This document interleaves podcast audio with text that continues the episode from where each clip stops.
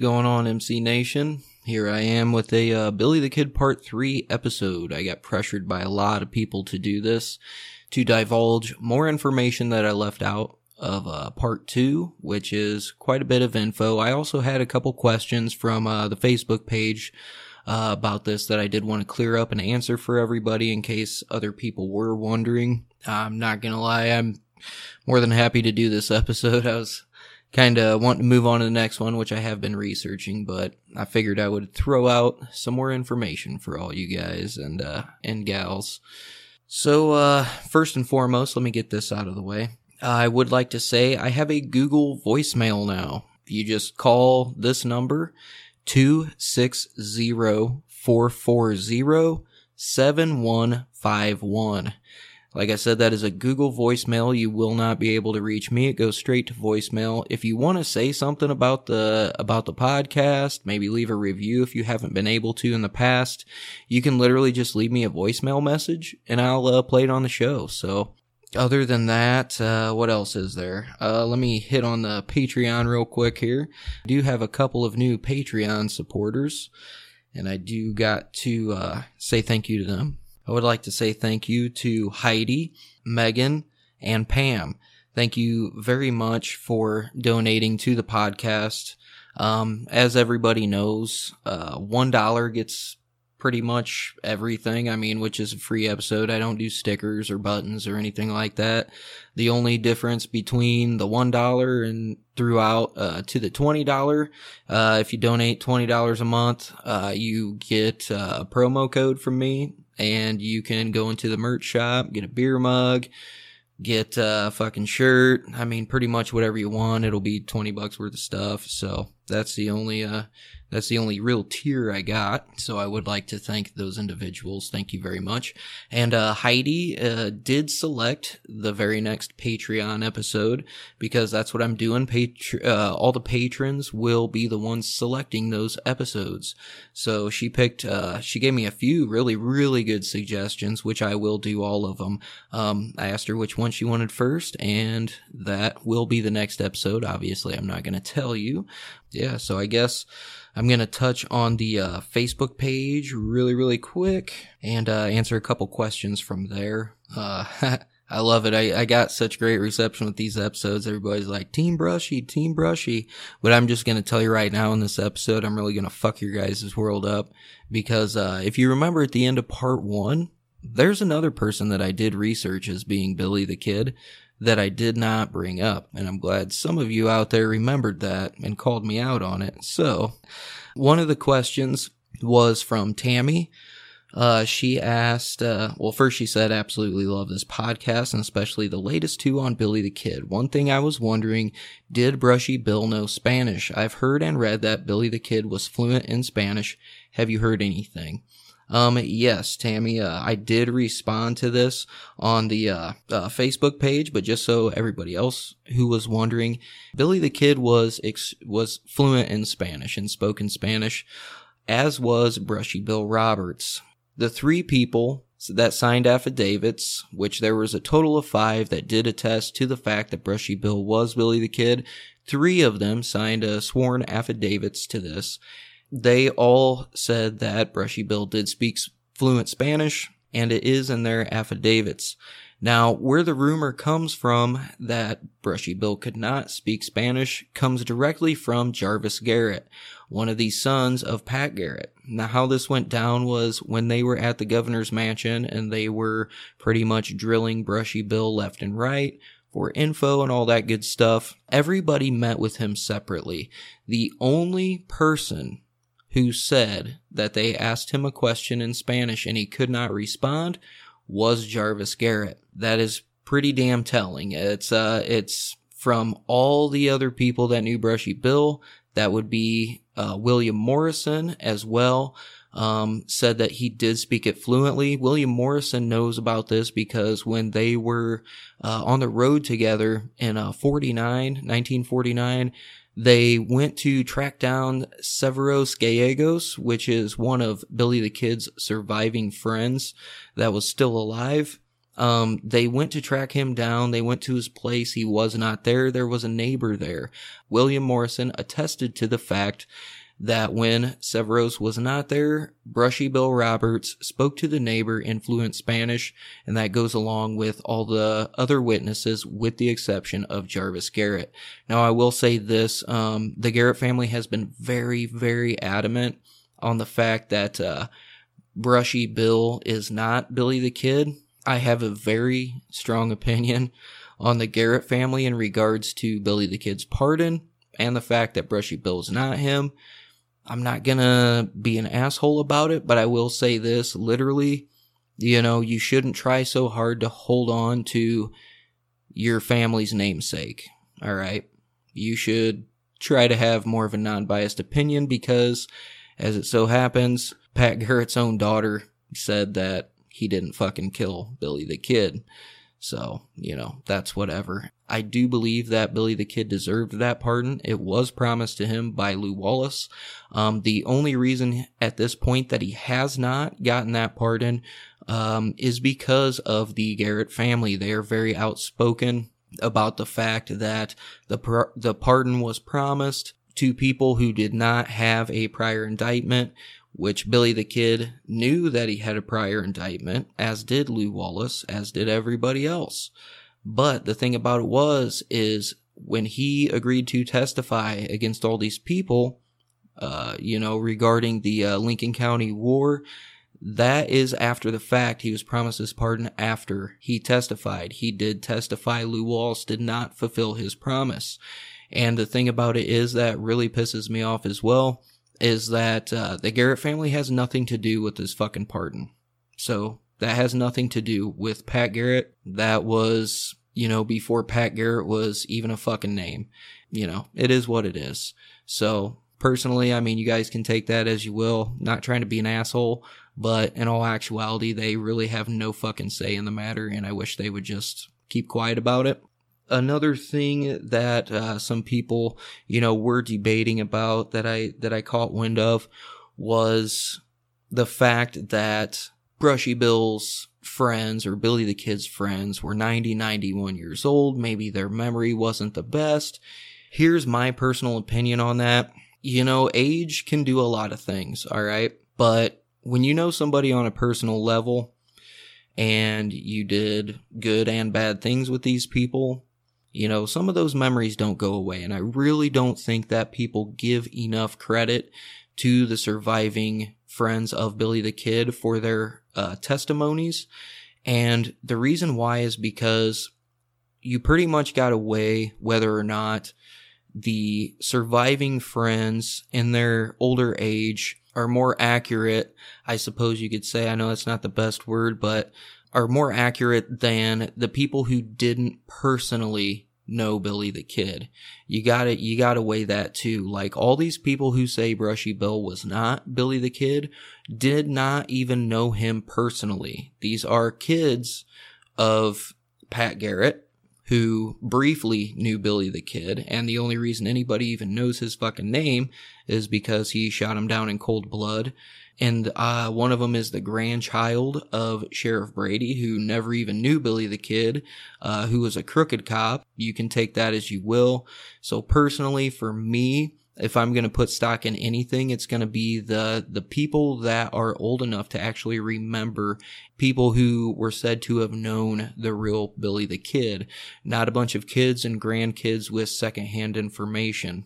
Another question that did get brought up was his name. This one also came from the Facebook page, and it was by uh, uh, George.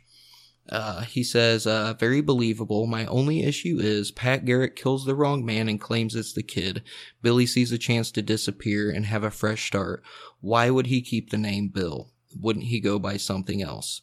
And that is a very, very good question. Uh, what it comes down to is after Billy the Kid or Brushy Bill supposedly went to Mexico and came back after everything cooled down. He did not initially pick up the name William Henry Roberts. He had initially picked up the name Oliver P. Roberts. And then, of course, there is a lot of confusion between Oliver P. and Oliver L. Roberts, which both of those people are in that family tree. There's still a lot of debate about that as well. But he didn't adopt uh, William Henry Roberts as an alias until a little, a little bit later on. So you know that should be that should be said right there. Um, I do appreciate the questions, and now I suppose we can move forward with a little bit more information. And we're going to go ahead and start with uh, the evidence that supports Brushy Bill was Billy the Kid. And like I had kind of touched on a little bit in part two, Brushy Bill Roberts had extensive knowledge of the Lincoln County War. This is shit that he could not have read about. These are details that very, very few researchers knew, and that includes historians. I mean, if he was not Billy the Kid, he definitely had some kind of inside information. He had to have been certain places with him or even knew him for that matter. Um, it's really hard to deny when somebody does have details of shit that are not common knowledge. You know, there has to, you have to give credit for some of that right there.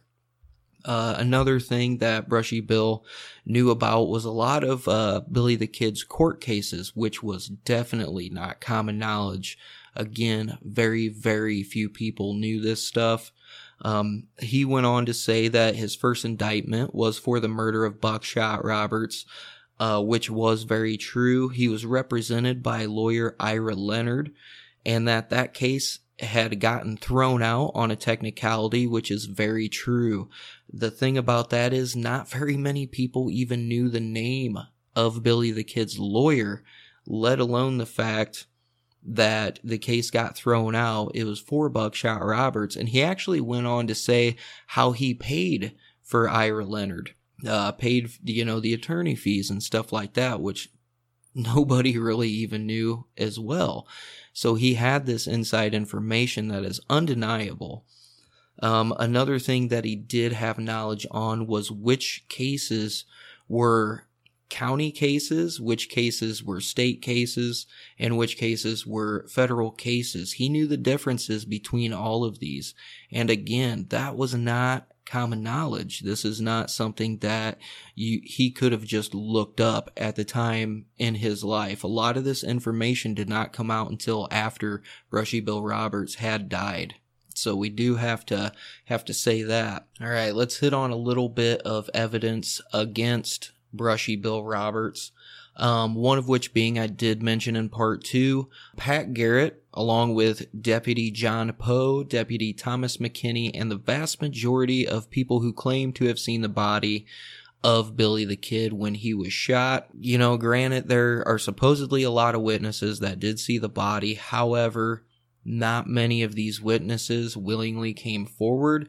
So it is literally almost just these three lawmen who were the ones who said that it was Billy the Kid. Now, if you remember in part two, I broke down a lot of details about a lot of weird shit that does not add up about the events surrounding that night. Uh, one of those being the fact that, uh, you know, there is no evidence to suggest that there ever was a Billy Barlow, which is who Brushy Bill claimed was actually shot and put in the place of Billy the Kid in that grave. Now, like I had stated, you know, previously in part two, the thing about that is there's so many fucking aliases, guys. I mean, if you listen to anything about part one and part two, everybody had aliases. So it's definitely believable that, yeah, there probably wasn't a record of a Billy Barlow. It was probably an alias for some other name that this guy probably had. So I'm a little bit kind of iffy on that one right there. I really don't think that is any kind of evidence against Billy the Kid. Another one would be the only person on this earth that admits or says anything about a shootout after the initial supposed killing of Billy the Kid is Brushy Bill Roberts. There is no evidence or any other witnesses that said that there was a shootout that followed that. Brushy Bill is literally the only one. Um, another thing is that Brushy Bill says that he was shot a couple times in that shootout. One of these shots he took to the jaw. Um, now, as we know, that is a very serious injury. and pictures after Brushy Bill supposedly lived on after, you know, the whole night at Fort Sumner. You can see his face. There are no scars anywhere on his face that would suggest he took a bullet to the jaw. That one is a, a pretty damning, damning one right there. Another little piece of evidence against Brushy Bill, which I really don't put too much stock in this, but it is considered it. a guy named Thomas Kyle in 1988, who was a he was a a physicist and an amateur photo expert. All right, now just wait, it gets better. He's an he's a physicist and a and an amateur photo expert, and pretty much he did a photo comparison uh, between the tintype of Billy, which is the famous one where he's standing there with his rifle, uh, and the photo of Brushy. Now he used the photo of Brushy that was taken during his meeting with Governor Mabry. So I mean, there's a 70 year age difference there. He did use his own methods. Thomas Kyle used his own methods on his home Apple Macintosh 2 computer. And he announced that in his opinion the two photos were of two different people.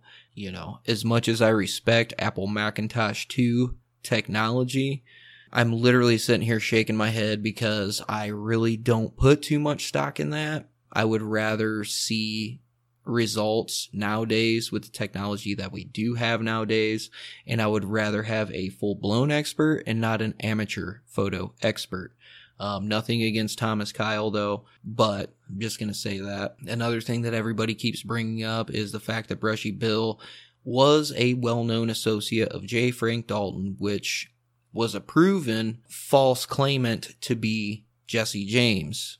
Now, uh, you know, that's not really evidence. That really doesn't mean shit to me, but it is one of those things that people use to discredit Brushy Bill, and I honestly don't know why while we're on evidence against Brushy Bill, I am going to touch on some false evidence against Brushy Bill. Shit that people say is evidence that does not support uh, the fact that he is Billy the Kid. That is proven false. That you will hear a lot out there if you uh, decide to do your own research.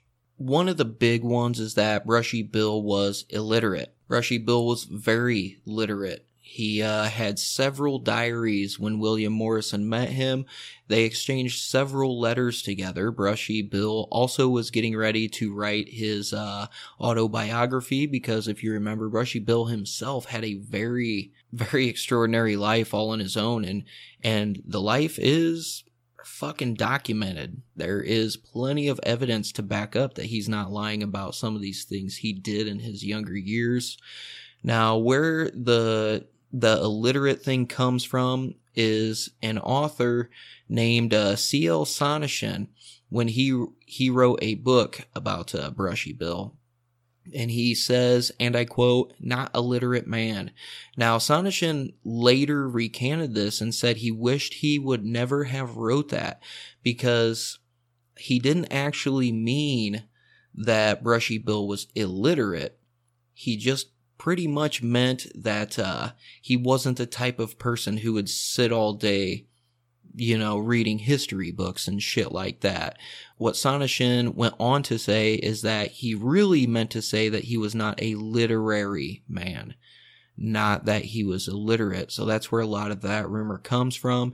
And to back that up, there were affidavits of friends of Brushy's uh, by the name of Bob Young, Alton Thornton, W.F. Hafer, Jimmy Ramage, Ablo Norman, Tom Turner, and L.L. Gamble. Those were all friends of Brushy, and they said that he was very well literate and that he could read and write just fine. So that is a little false piece of evidence against Brushy Bill. Touching more on the Spanish thing, not only did uh, those people that I just mentioned that attested to Brushy Bill being literate, those people also attested to the fact that Brushy Bill was very fluent in Spanish. So there you have literally about a dozen fucking people that say Brushy Bill was very fluent in Spanish, along with uh, Severo's neighbor, Severo Gallegos' neighbor, whose name was Josephine Sanchez. Literally, the only person that says he was not was a myth started by Jarvis Garrett. I mean, you'll hear a couple versions that say it was Oscar Garrett and Arcadio Brady who started that myth, but it is completely false. That is total myth. Now, another piece of false evidence that is used against Brushy Bill Roberts was that Brushy was left handed and the kid was right handed. Uh, when it comes down to it, Billy the Kid was ambidextrous.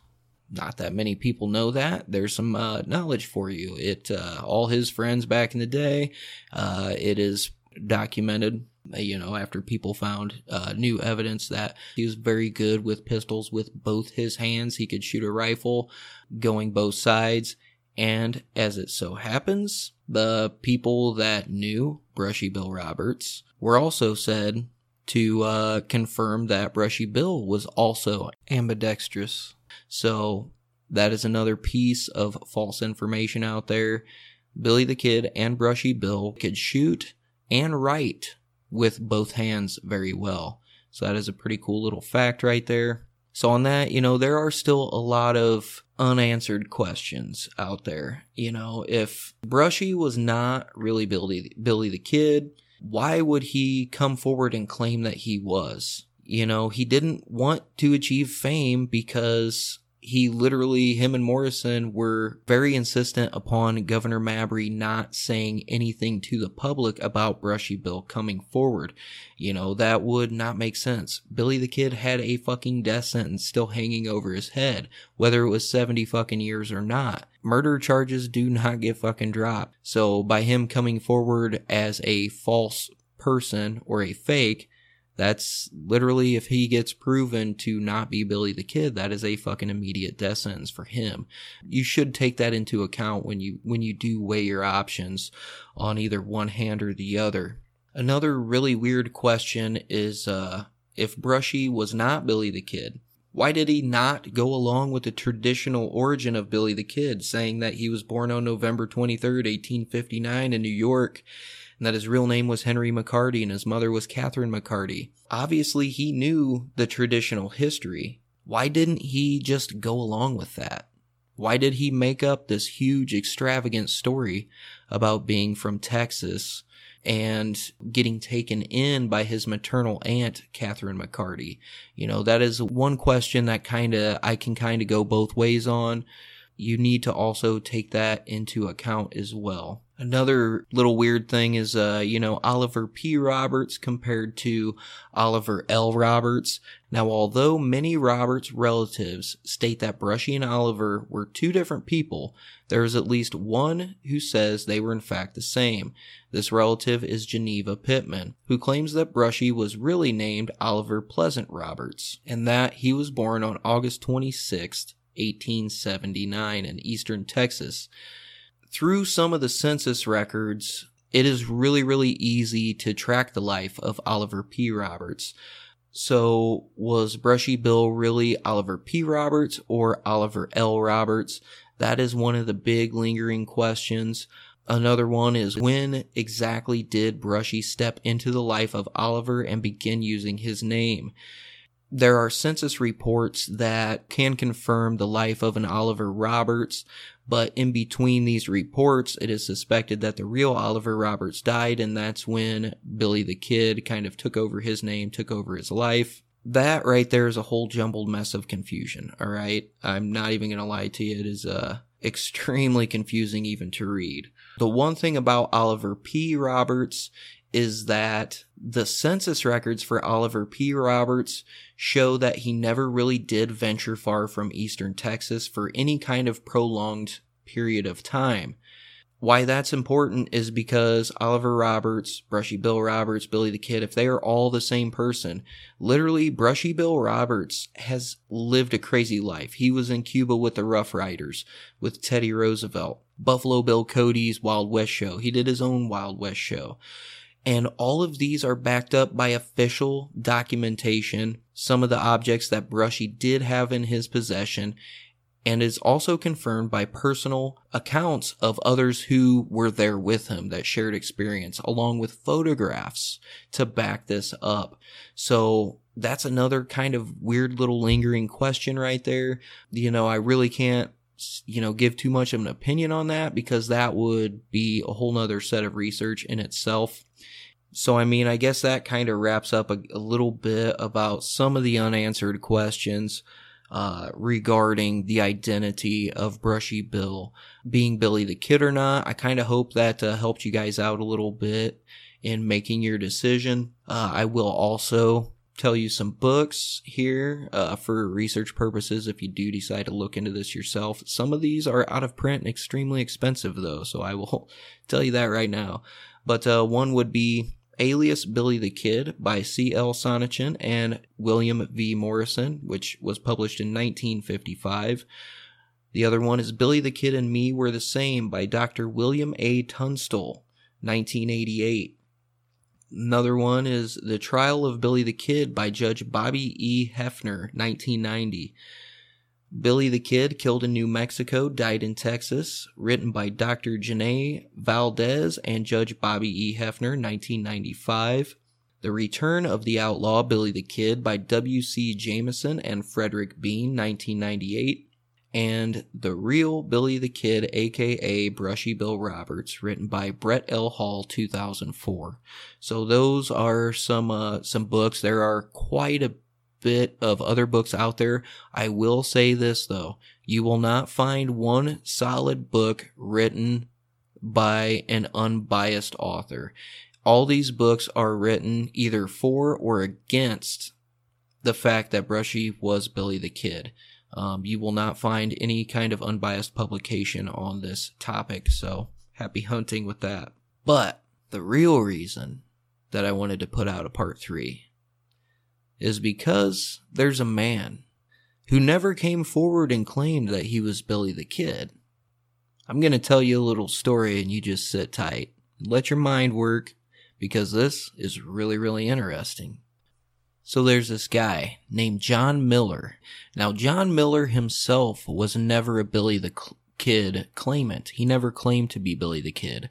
But friends of John Miller's all came forward and went ahead and made that claim for him. And here's why. John Miller comes on historical record on August 8th, 1881. Now, this is three weeks after the supposed death of Billy the Kid. Now, what makes this interesting is because John Miller, you will not find anything about him before August 8th, 1881. It's like he just appeared out of nowhere. If that wasn't interesting enough, when he does show up on August 8th, the only reason that he is an historical record is because he marries a Mexican girl named Isadora. They get married in Las Vegas, New Mexico territory. Uh, supposedly it was a pretty quick little wedding. Now, during the ceremony, Miller was wearing a pistol on his hip and he appeared very weak physically. He also had a fresh bullet wound uh, that was very easy to see through his shirt, supposedly. Now, shortly after they were wed, Miller and his new bride, now, shortly after they were wed, Miller and his wife uh, left Las Vegas and they were heading west, okay? While they're heading west, Isadora is riding along uh, in the fully loaded wagon that they did have. Miller is riding in front on a horse and he has a herd of about seven head of cattle. Now, they would only travel at night and they would sleep during the day. Now, they eventually got to Albuquerque, New Mexico territory, and uh, from there, they continued on west, and they ended up stopping in El Morro. Now, uh, they stayed there a few days until they uh, headed out to a place called Reserve, which was a small mining town. Now, they ended up staying in Reserve until Miller did recover fully from his chest wound. When he ended up feeling a little bit better to travel, the new husband and wife went around a place called Quemado. It is at this point Miller does get a job as a cook on a cattle company, uh, which is known as Nations Ranch. Now, Miller was involved in a gunfight with a Mexican ranch hand while he was there. Now, Miller and the ranch hand, neither one of them were wounded in the incident, but Miller did lose his job because of it. So him and Isadora did flee that area and they ended up going back to El Morro. From there, they went on to the Zuni Mountains. and this is in uh, about the north north central type New Mexico territory area. Now, while they were traveling along the way, they meet some cattlemen and a rancher named Jesus Ariaco or Ariacho. Not 100% sure how to pronounce the last name. He ended up hiring Miller uh, to look after a section of uh, a herd on his property for the next five years. Now, what the deal was was when the five years were over, Ariaco or Ariacho promised Miller that he could have half of the new cattle, which that would be born over this five year span. While they are working for uh, Ariacho, John Miller and his wife live in caves and abandoned cabins, and they really didn't talk to anybody. They kept pretty much to themselves. Now, after that five years was up, uh, Jesus Ariacho fulfilled his promise and he ended up giving him half of this cattle. So Miller uh, built a house and a ranch uh, right there south of Ramah and near uh, Ojo Pescado, which is a, a place that would later be renamed uh, Miller's Canyon. They pretty much live here for a long time. Uh, over the next several years, Miller pretty much makes a name for himself as a very talented horseman. Uh, he ends up becoming a very prominent rancher. He's just living there really quietly. Uh, they make uh, him and his wife make some friends in the Ramah uh, Zuni community, and they are pretty much well liked. Now, they even went as far as saying that uh, they were pretty much like good Samaritans of the area. They had a really big reputation for housing and feeding some of the travelers that were passing through, and they were always helping out their neighbors and stuff like that. Uh, when they were down on their luck, they were always happy to help people. Now, it is stated by all the people who knew Miller the way he held himself they said was a little weird because they said he kind of carried himself like he was a fugitive from the law. They said he never went anywhere without that pistol on his side and he always had a rifle ready at the door of his house. All of his friends and all the people in the community also said this John Miller would always put on like little displays with his pistols. And, uh, you know, he would give like little shows to the townspeople and to the kids and stuff like that. And he uh, would often teach a lot of these tricks to some of his younger friends and some of the little kids around in the area and stuff like that. Here's where it gets interesting. Like a lot of his friends later reported that Miller really, really enjoyed telling stories of Billy the Kid and of the Lincoln County War. Now, believe it or not, John Miller displayed numerous bullet scars on his body and some of the same places as Billy the Kid. Now, some of his friends, you know, started kind of connecting the dots and started suspecting that possibly he was Billy the Kid. But John Miller would never really say that he was. There, there, it is reported that there were a few rare occasions when he trusted like a few of his friends, he would say that he was the kid but it was usually only when he was drunk. And he would like blurt out that he was Billy the Kid, and then as soon as he would sober up, he would renege on it and and claim that oh he's like no I was just messing with you guys I was just lying. Now another cool little fact is that his wife Isadora only spoke Spanish. Now Isadora was actually the one who was very open about admitting that Miller was Billy the Kid. Um, she had no qualms about it, whether or not John uh, Miller knew about it or not, but she she was one of the very vocal ones about admitting that. Now, it is stated that by a lot of his friends and uh, people who knew him that the Millers kept a large trunk with them, and it was supposedly like some of their most important possessions or something like that, and it was always locked. Now, all of them you know, trying to connect the dots and listen to what, you know, Isadora said, you know, they, they started to believe that the trunk actually had some artifacts from John Miller's life as Billy the Kid. Now, obviously this is unconfirmed. Now, even though John Miller's neighbors did believe that he was Billy the Kid, none of them apparently thought much of it. They never thought any less of John Miller as a person because he was such a good guy. He was, they said his personality was just, just a nice guy. He literally got along with everybody, which, believe it or not, is, if you remember in part one, Billy the Kid had that same type of personality. In the late 1890s, early 1900s, John Miller and uh, Isadora adopted a two year old Navajo boy um, who was given away by his mother. The, the Millers could not have kids, apparently. Now, they named this child Maxwell. So, little Max Miller was raised as their own. So, little Max was raised as their own son. Right around this time, uh, the Ramah Zuni area started getting uh, plagued by horse thieves and cattle rustlers. Now it's really weird because Miller found himself acting as like a middleman, kind of between, you know, the ranchers that were his neighbors and the outlaws. Miller was friendly with the rustlers. Now he would feed them and shelter them, and he would bargain with them to return some of the neighbors' animals that they had stolen. And they would. It's it's really odd how how that stuff started happening. And this is this is documented, okay? Some of, you know, his neighbors and some of his friends believe that his connection with these outlaws was from his life as Billy the Kid. Another weird little fact is that uh, one of his friends, a very, very close friend of John Miller, said that in 1902, Miller traveled to Montana with six other outlaws where they robbed a bank of $8,000 and Miller would use this money to support himself when times started getting hard and to keep himself afloat and stuff like that on the ranch. By 1918, uh, the Millers kind of hit a really rough patch. There was a really bad drought, and it and it pretty much killed their ranch. They didn't have much.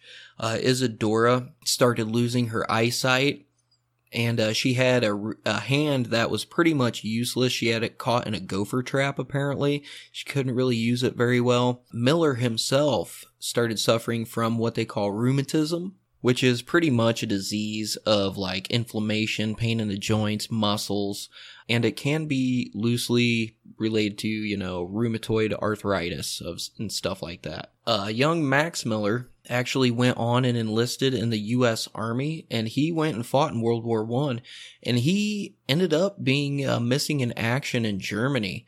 John Miller and Isadora Miller they decided to move on because they really didn't think that their son was alive. So they pretty much gathered all their shit, left the ranch, and they went to Arizona. Now, when they get to Arizona, they settled in a little place called San Simon, uh, which is right on the border of Mexico. About as soon as they got there, a little bit afterward, Max uh, ended up showing up.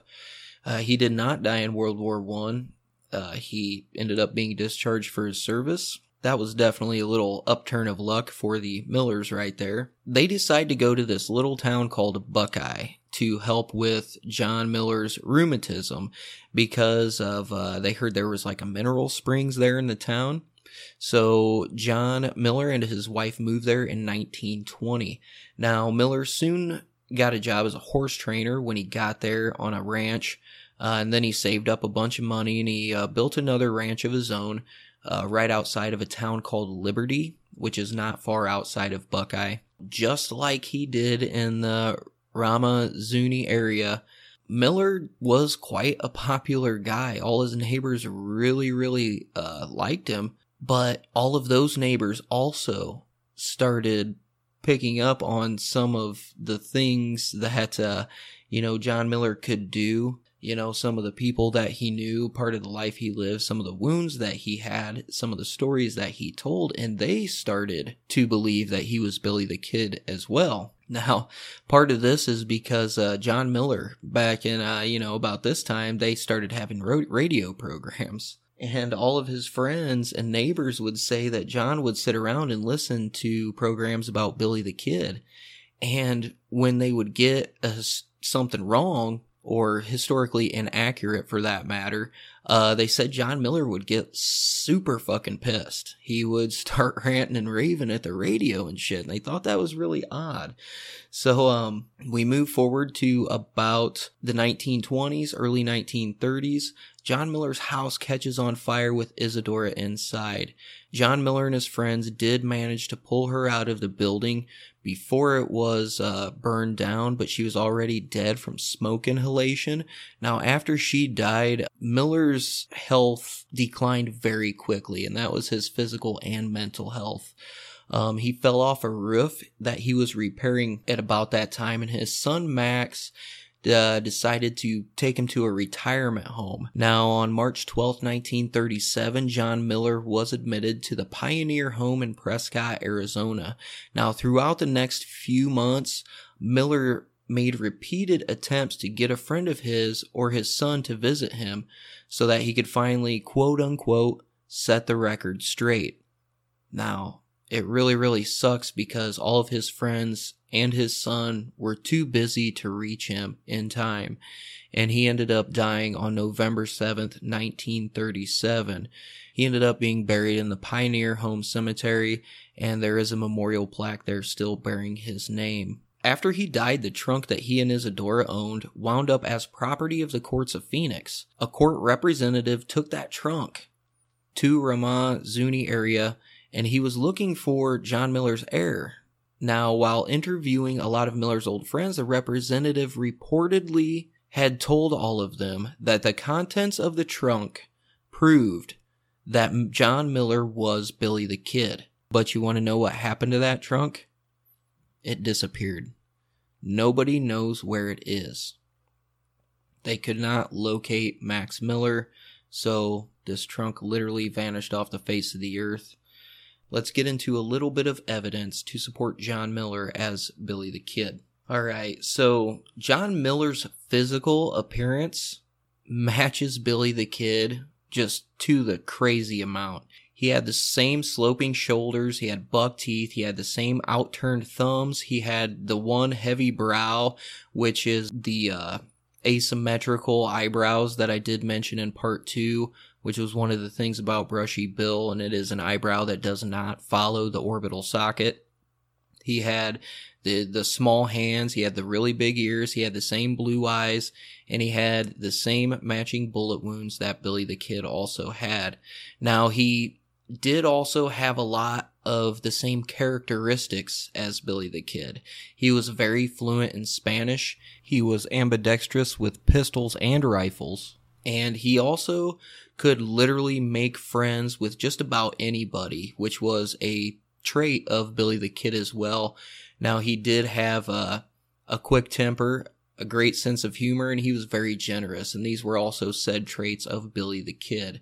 A lot of his friends, like I said, Miller never came publicly out and said this. He only entrusted this to a few friends while he was drunk. These, this is all secondhand information, all right?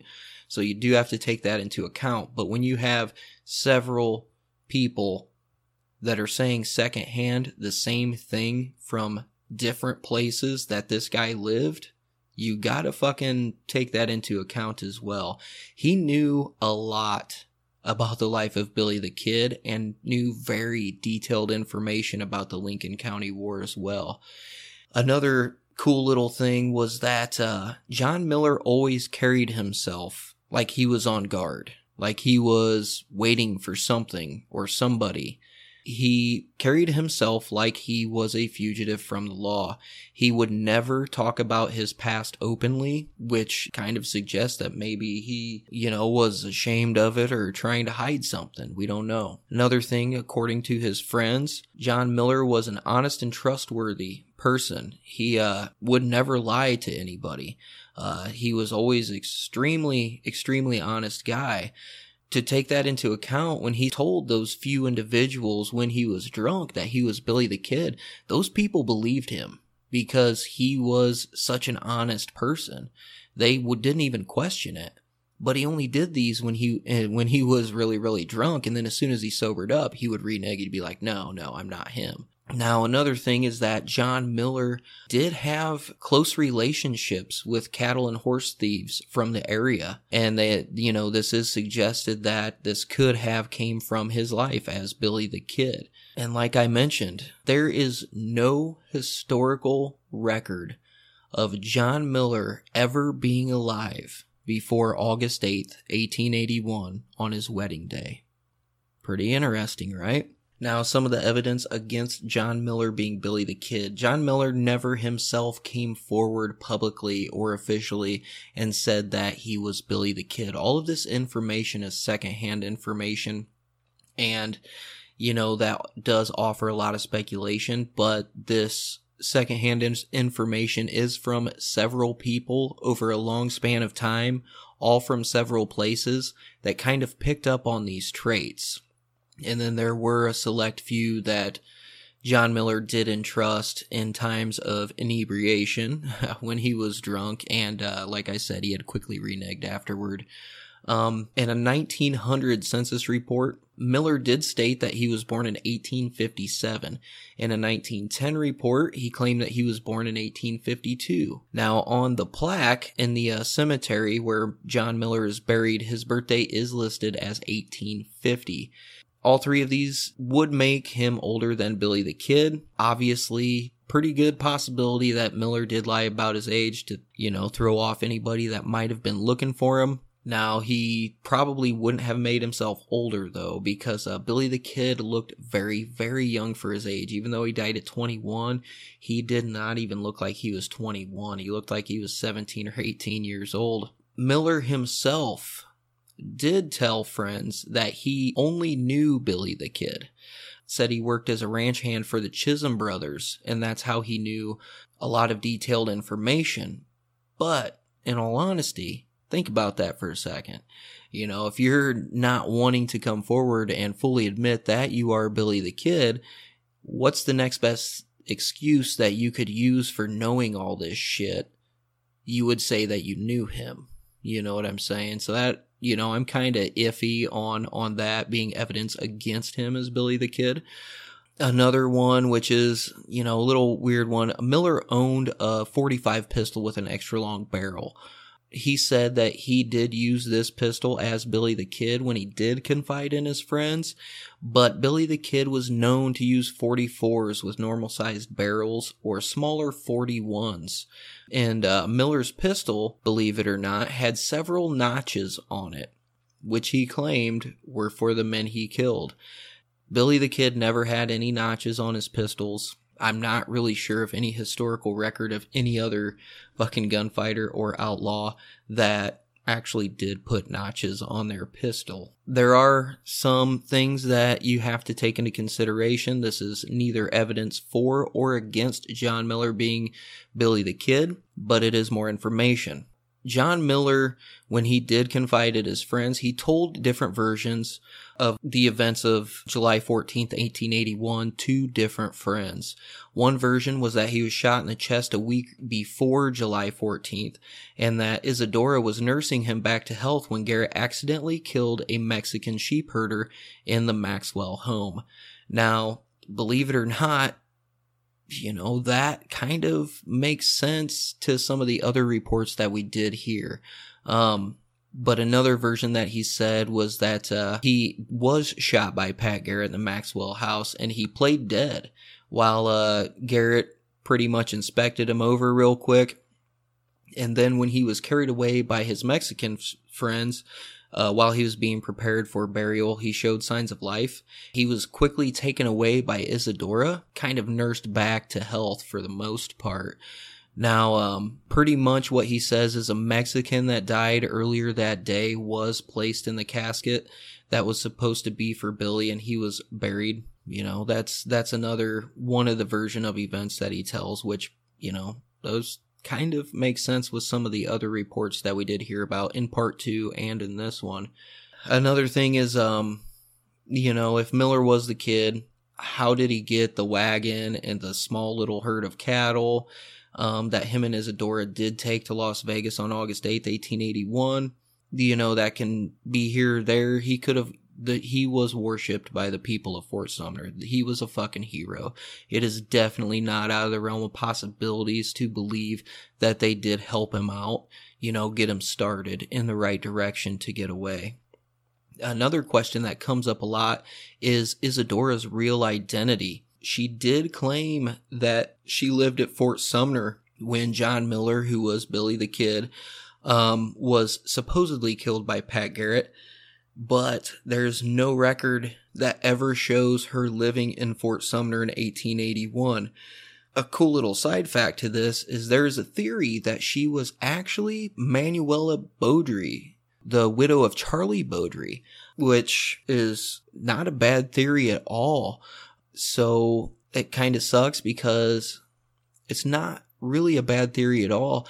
There is evidence out there to suggest that Manuela Bowdre did marry someone else after Charlie's death. One thing that you do have to take into account is if Miller wasn't Billy the Kid, why did Isadora go along with the story that he was? That that one is is a huge one for me because even though John Miller at most of times would not admit that he was Billy the Kid, Isadora did tell people that he was Billy the Kid. So I mean, it's that's a pretty interesting little fact right there. You know, another one is the trunk. What happened to the trunk? What were the contents of it?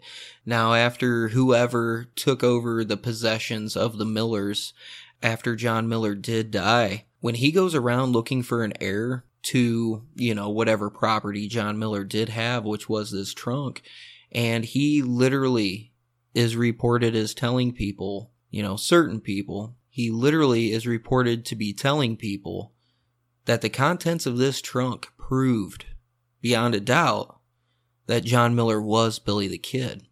But this trunk has never been located. And there are eyewitnesses to this trunk. It is in court documents, being as how it was part of the estate after he died. So I'm really curious to know whatever happened to this thing you know, lastly, like I said, you've really got to take into consideration who was John Miller before August 8th, 1881. I mean, he showed up on his wedding physically weak from a bullet wound that you could visibly see through his shirt. The physical appearance, some of the stories, the things that the people around him picked up on about his personality and characteristics.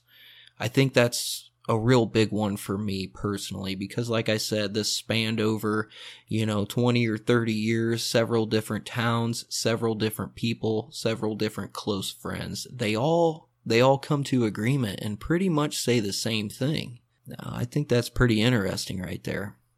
You know that's pretty much all the extra amount of information that I got for you. Please take the time go do your own research if you want I just figured you guys would uh, like to be updated on some of the shit that I left out, and I'm glad you guys caught on to the fact that at the end of part one, I did mention that there was somebody else that I had been researching as uh, being possibly Billy the Kid.